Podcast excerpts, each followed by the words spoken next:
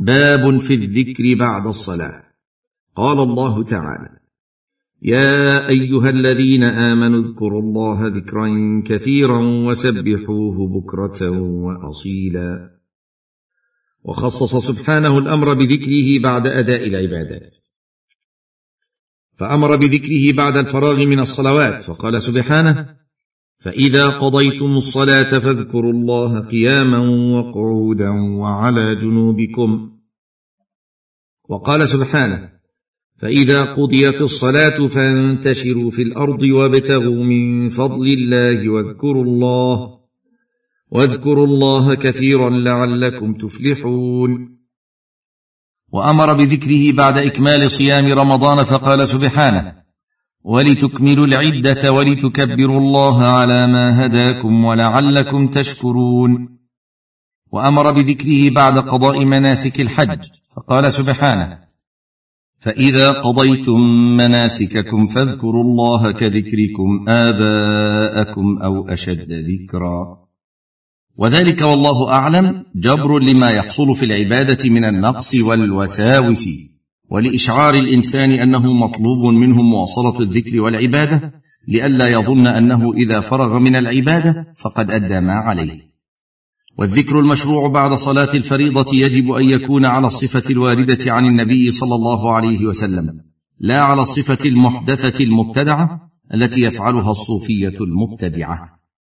ففي صحيح مسلم عن ثوبان رضي الله عنه قال كان رسول الله صلى الله عليه وسلم إذا انصرف من صلاته استغفر الله ثلاثة وقال اللهم أنت السلام ومنك السلام تباركت يا ذا الجلال والإكرام. حاشية صحيح مسلم برقم واحد وتسعين وخمسمائة. انتهى. وفي الصحيحين عن المغيرة بن شعبة. حاشية البخاري برقم أربعة وأربعين وثمانمائة ومسلم برقم ثلاثة وتسعين وخمسمائة. انتهى.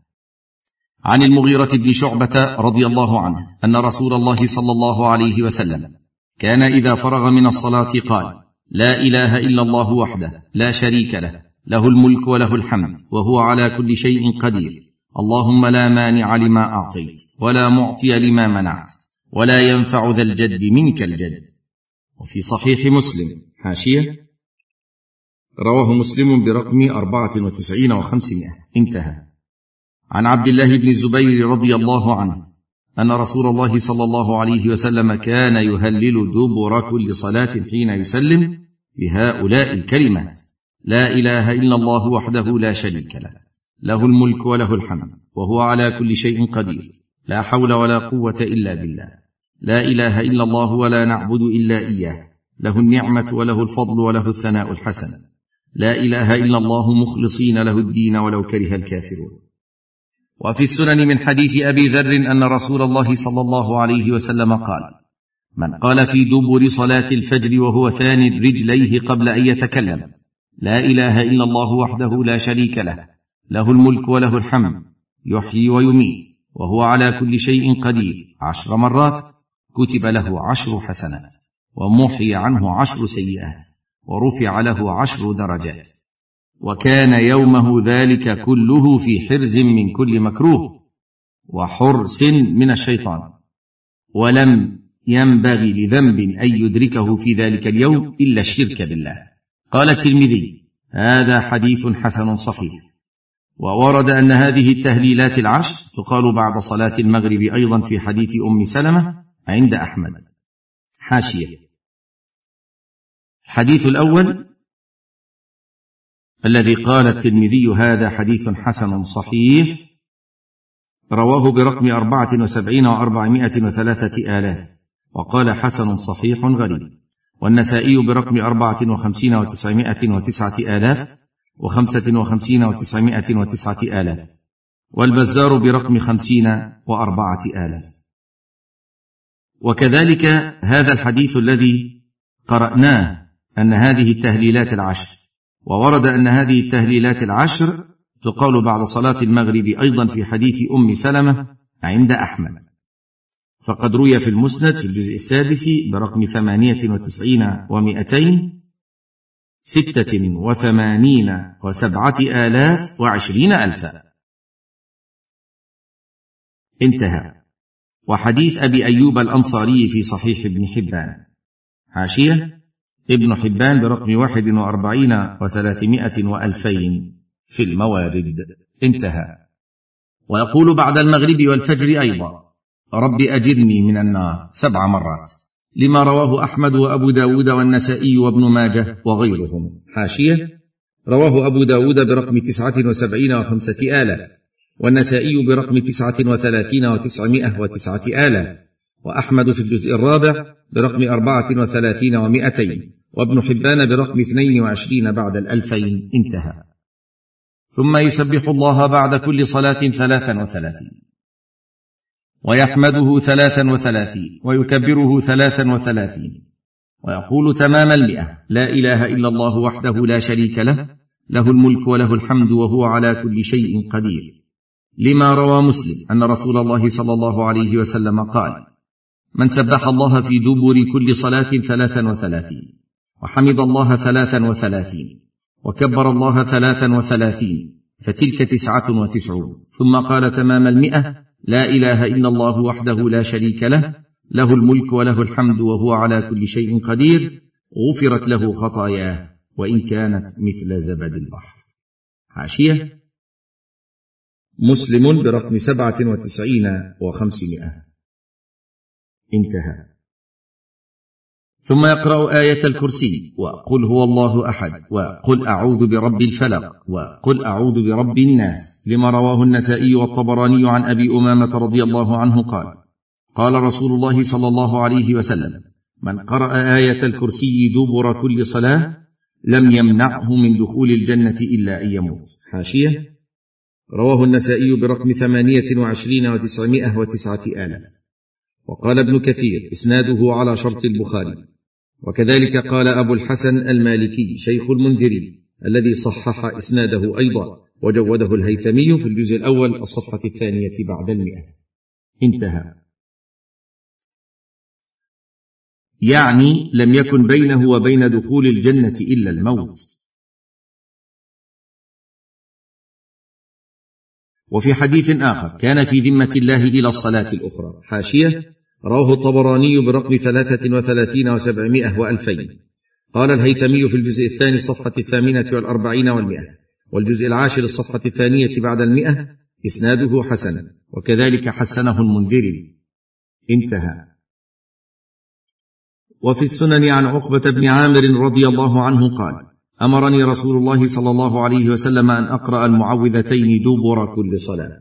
حاشية رواه أحمد في الجزء الرابع الصفحه الخامسة والخمسين والمئة وأبو داود برقم ثلاثة وعشرين وخمسمائة بعد الألف والترمذي برقم ثلاثة وتسعمائة بعد الألفين وقال حسن غريب والنسائي برقم تسعة وخمسين ومائتين بعد الألف وصححه ابن حبان برقم سبعة وأربعين وثلاثمائة بعد الألفين. في الموارد.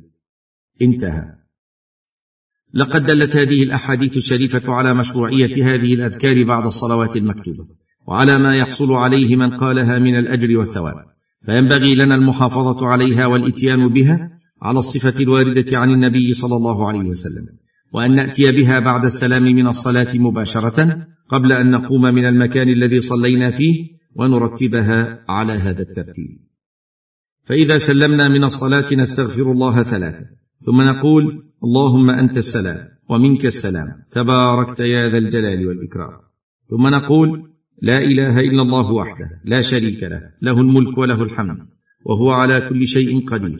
اللهم لا مانع لما أعطيت ولا معطي لما منعت ولا ينفع ذا الجد منك الجد. أي لا ينفع الغني منك غناه وإنما ينفعه العمل الصالح. ثم نقول لا حول ولا قوة إلا بالله. لا إله إلا الله. ولا نعبد إلا إياه. له النعمة وله الفضل وله الثناء الحسن. لا إله إلا الله مخلصين له الدين ولو كره الكافرون. الصفحة التاسعة والسبعون. ثم نسبح الله ثلاثا وثلاثين ونحمده ثلاثا وثلاثين ونكبره ثلاثا وثلاثين ونقول تمام المئه لا إله إلا الله وحده لا شريك له. له الملك وله الحمد وهو على كل شيء قدير. وبعد صلاة المغرب وصلاة الفجر نأتي بالتهليلات العشر ونقول رب أجرني من النار سبع مرات. ثم بعد أن نفرغ من هذه الأذكار على هذا الترتيب نقرأ آية الكرسي وسور قل هو الله أحد والمعوذتين. ويستحب تكرار قراءة هذه السور بعد صلاة المغرب وصلاة الفجر ثلاث مرات.